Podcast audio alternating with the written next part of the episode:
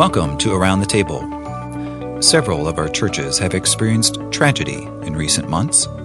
As an interconnected brotherhood, we desire to support one another during these difficult times. How should the church body respond? How should we process grief? Listen in as a counselor and church shepherd share their experience and insights. We're here today to talk about the topic of walking through tragic loss as a congregation. It's with a deep respect for the pain of tragic grief and what people have been through that we're coming together today. I'm Ted Witzig Jr. I am the elder at the church at Morton, and I'm here with Brother Frank Sauder, the elder at the church at Roanoke. So I'm looking forward to talking together, Frank, just about some of the insights that have been gleaned through this time. So, so welcome, Frank. Blessing to be here. Some time ago, we, as a church family and community, experienced a tragedy that it's still playing out. Mm-hmm. We're still going through it. But it was a tragedy of a magnitude I had not experienced in my lifetime. It was raw and not knowing how to handle it. And I remember calling you on the phone and just asking you, how do we work through this kind of grief, this kind of tragedy? Because it's a grief that I had not experienced before. I don't mm-hmm. think our church family had experienced that magnitude of grief before because it was it happened so suddenly, so quickly. Yes. So brother Ted, help us understand what tragic grief is because it's something I was not prepared to deal with first of all, I'm right there with you. All the listeners are with you. We we all don't know how to deal with the shock of tragic loss. It comes on suddenly. Tragic grief is so different than losses of other kinds that are anticipated or happen gradually over time. In that this catches us off guard, it shocks our system, and it gives us that sense that that this is just it shouldn't have happened or it wasn't it wasn't on my radar. And and because of that it creates such an intensity of the loss and confusion around the loss. Frank what was going through your mind when the initial news came and it and all of a sudden you found yourself in the middle of this tragic loss a profound need for prayer, mm. um, a need to be near the families that are going through this, of mm-hmm. wanting to support them, but mm-hmm. not knowing for sure what to even say. Exactly. And I don't know if words were even necessary, just needing to be there. The other thing that was going through my mind is we as a church family need to be in prayer. And it was important to get the information out to our church family through a prayer request and keeping people updated because it is a confusing time. Yeah. And there are so many things where people's minds are going and what's happening, and people want to pray, they want to be a part, but unless they're informed, they don't know what to do. Yeah. So how uh, how did you do that? How did you inform the church? We have a um, an email that goes out to the entire church. Okay. And we kept our church updated where things were at mm-hmm. and the mm-hmm. need for prayer. By doing that, I th- think it helped keep the individual families in a safer place that people weren't asking them for information. They knew that information would be coming forward on the emails and how they could pray. So, Frank, one of the unique features of the tragedies that we're speaking about broadly today is just the fact that it impacts the whole church community and sometimes more broadly. So tell me what's what's your experience with how it impacts the church community and the larger community? As a church community, we felt a need to be together, to be able to grieve together, while I think in some aspects the families impacted needed privacy. We were one step removed from it, Yeah. but we are grieving and we need to pull together. The day after the tragedy happened to be Wednesday, and we as ministers got together on Tuesday night and um, decided we cannot go forward with a regular Wednesday night church because all of our minds were focused on what we were experiencing as a church family. Yeah. And so we simply gathered together and one had an update where everybody was at in the tragedy, but then just focused in on reading psalms of lament hmm. and singing hymns together and having a prayer. As I watched our church body grieve, mm-hmm. but the families grieving one way, the body grieving a different way, how do you, as a professional who've worked with people through grief, work through those different grieving processes? Mm-hmm. That's a great question. And I think one of the first things we have to do, all of us, is to understand that people are going to do it differently and at different times. And what you mentioned, some want the solitude and privacy, others want to talk and connect and and, and emote. It, it, it's it's so broad, and I think that's true, especially right after a loss. But that's also true uh, some over time as well. Some are going to be more private, and some are going to be more social. I think another thing that, that we have to understand too is that because people have different experience with losses, and even experiencing the same loss are going to take it different ways, it doesn't mean one is right and one is wrong. And it doesn't mean one is more spiritual and one is less. But it does mean that we have to really work at receiving people or accepting people where they're at. And, and that's hard because sometimes we're at one place and they're at another. And so there's miscommunication or misunderstanding as well. There is the individual grief that a person goes through, but the grief that a church goes through as a body Mm-hmm. and working through that. How does that look across time? A week goes on, months go on, it's still impacting us. Yeah, it's a great question. At the beginning, in a corporate setting or in a in a church community, we're at a more similar stage. So the shock comes. We're all getting the news, and it's it's getting updates minute by minute, and you know, or hour by hour for a while, and then right after, there's often a real pulling together a real desire to be together or a real desire to like come together and rally each other like when there's tornadoes and things like that that happen that right afterwards the community comes together and people come around together to try to support one another. And there's a there's a sense of real bonding together in that and that's beautiful. That's beautiful.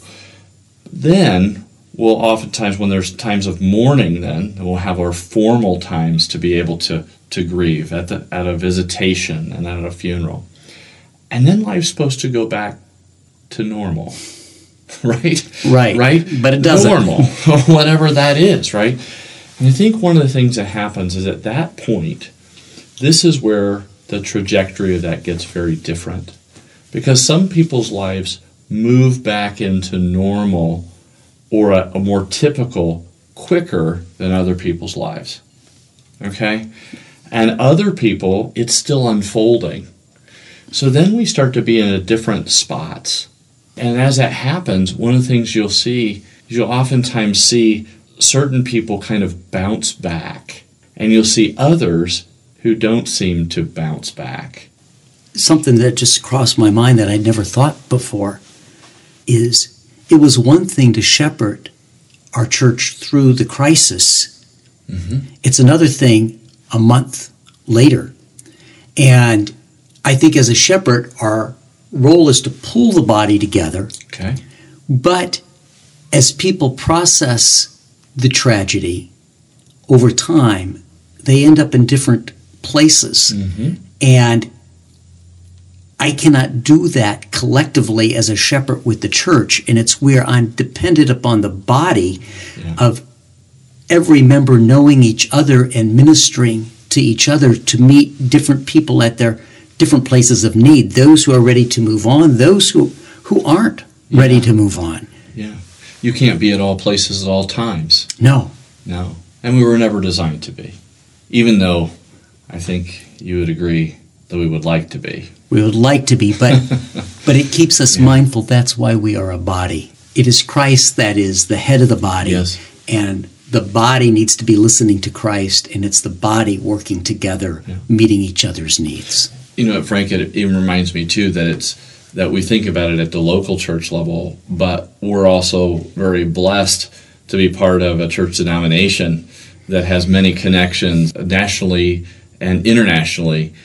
And so when we go through this, we have a whole church body coming around us in prayer. It was And- amazing of just the support that the families felt Mm. from our national church, from churches all over the place. People singing hymns in Japanese Oh my. on to the families, of Oh prayers being made in Australia for the families. Oh and just what an encouragement that was that prayer is going up Yeah.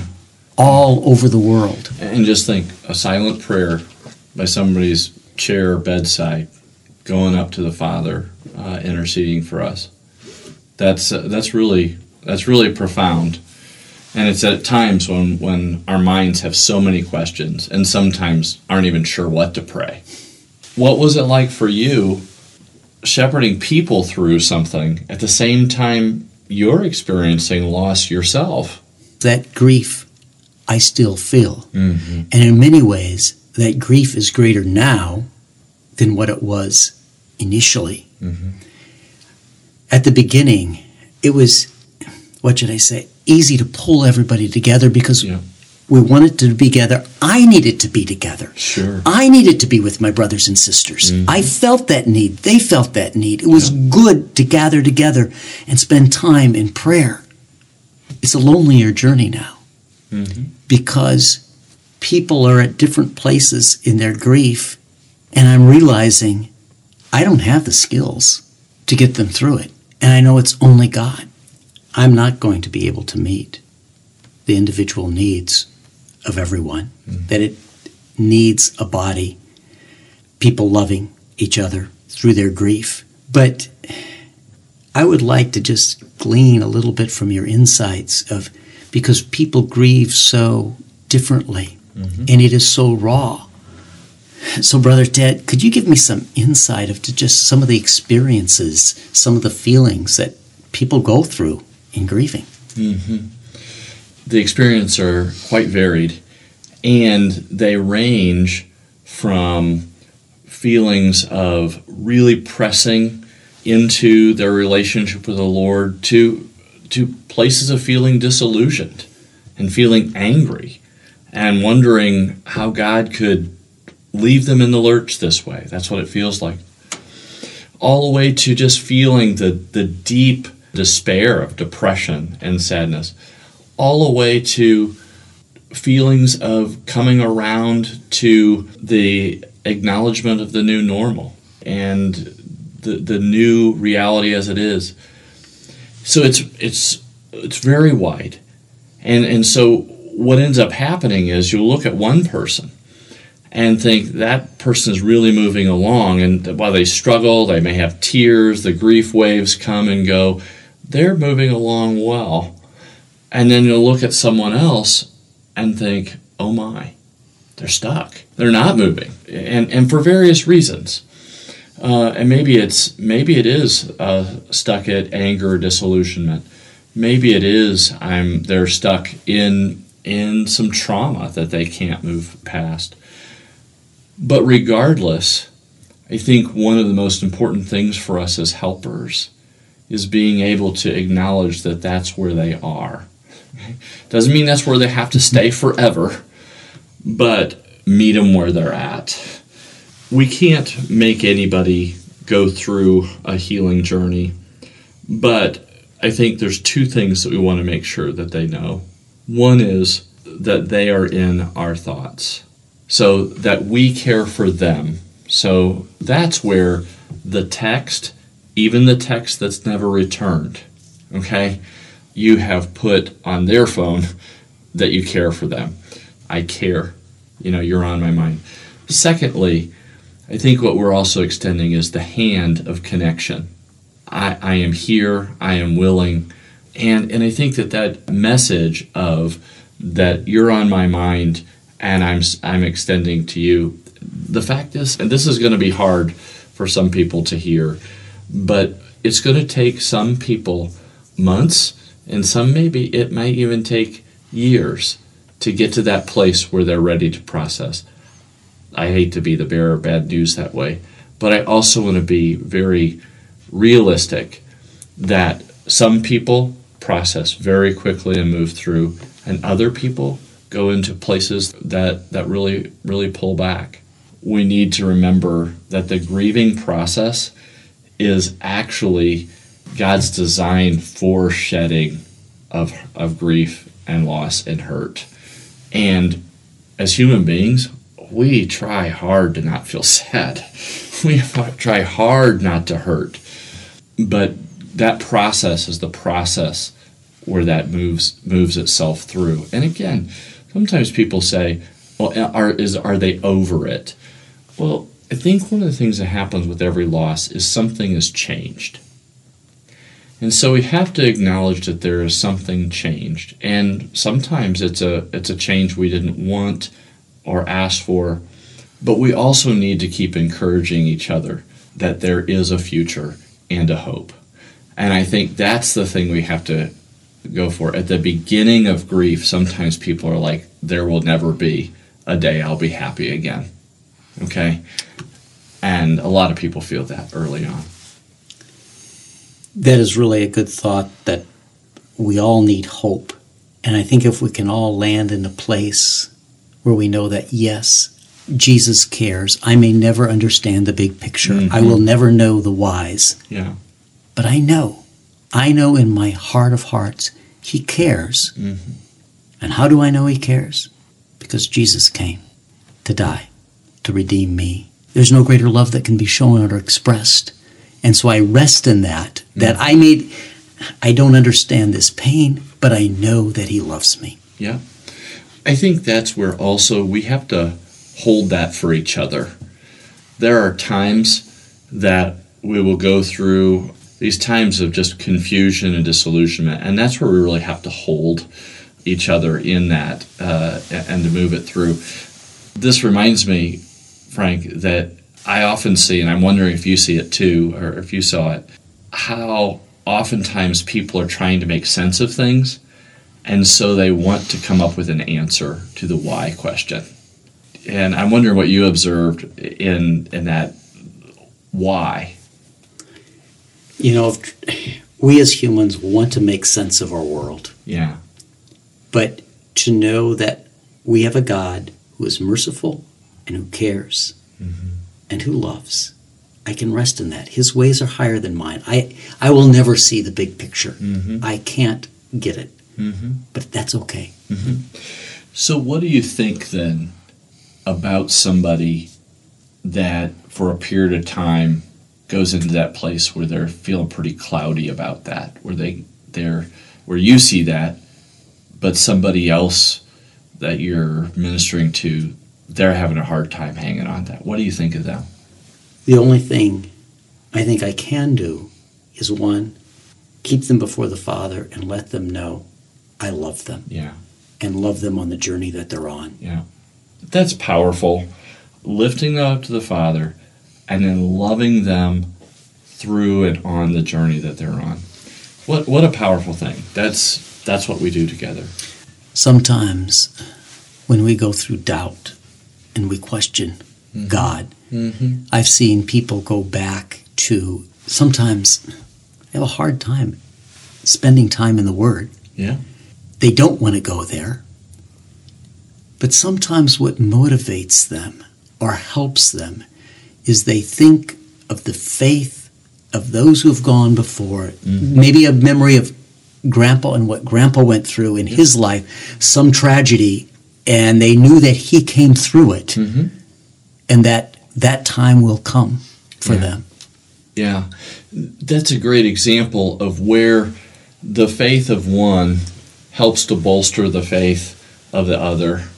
And I think that that's, as a body, that's sometimes as we walk together, I may be at a place where I have to, in essence, kind of borrow the strength of, of your faith, or you have to borrow some of the strength of mine, or, or, or the community together because individually we're feeling uh, like things are buckling. By going through things together, when I'm weak, somebody else is strong, Mm. and that's that's the beauty, and, and it's why I'm sure I'm glad that I'm I'm not a church of one. Uh, yeah, we are a body. yeah, I'm reminded of a verse in Scripture of just how the faith of other people who have gone through tragedy, who have gone through difficult times, can keep us pushing forward. Wherefore, seeing we are also compassed about with so great a cloud of witnesses. We think of the disciples, hmm our forefathers, what they've gone through, and they keep us pushing forward hmm we know that God is faithful because they bear, bear testimony of that. Yeah. As there are tragedies throughout the world, as people go through them, to be isolated and alone versus having a, a church body and community to go with, would, uh, I don't think there's any question what you and I would rather do. We'd rather have our church communities around us and connected to us and to be part of that, lifting up somebody else's arms. Amen. Yeah. One of the things that's unique about tragic loss is that there is trauma included in the grief.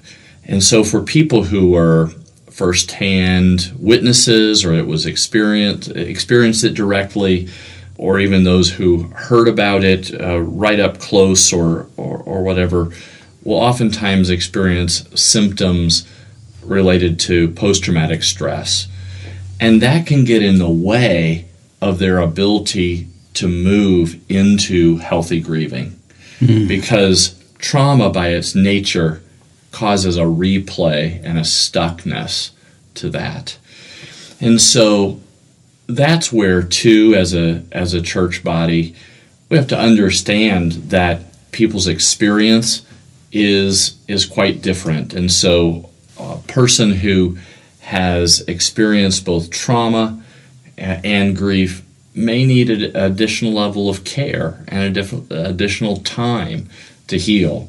And that's okay. That is so true. With the tragedy that we have experienced, it's been humbling to see the outpouring of love and support from the Brotherhood shown to us. Mm. But tragedy isn't unique just to us. Mm-hmm. There are countless churches. All churches go through tragedy and have experienced lots of tragedy. And it in turn gives us the opportunity to lift them up in love and support them through the Mm. difficult times. Um, we need one another. We're here together in this. And when we're hurting, the body is there supporting us. And when another part of the body hurts, then the rest of the body is there to support them. I really want to thank you, Frank, for sharing in this topic. I know it's very personal to you. It's personal to all of us, but I know it's very personal to you. Thank you for sharing. It's been a blessing to be here and um, just appreciate to be able to call you and get your insights when we were going through this struggle. It's a privilege to walk together, and oftentimes, both you as elder, me as counselor, we don't have all the answers, but we can trust God to help us walk one step at a time through it. In closing, I'd like to just speak directly to those who have experienced tragedy directly, and, and just to say that we deeply and profoundly respect uh, the pain that you have gone through and are going through. And there is hope today and healing in time. And and may God bless you as we walk together on this healing journey. Thanks for listening. Around the Table is available on AC Central and now also on Apple Podcasts, Google Podcasts, Spotify, and Pocket Casts. It is a production of Onward Media, a communications ministry of the Apostolic Christian Church.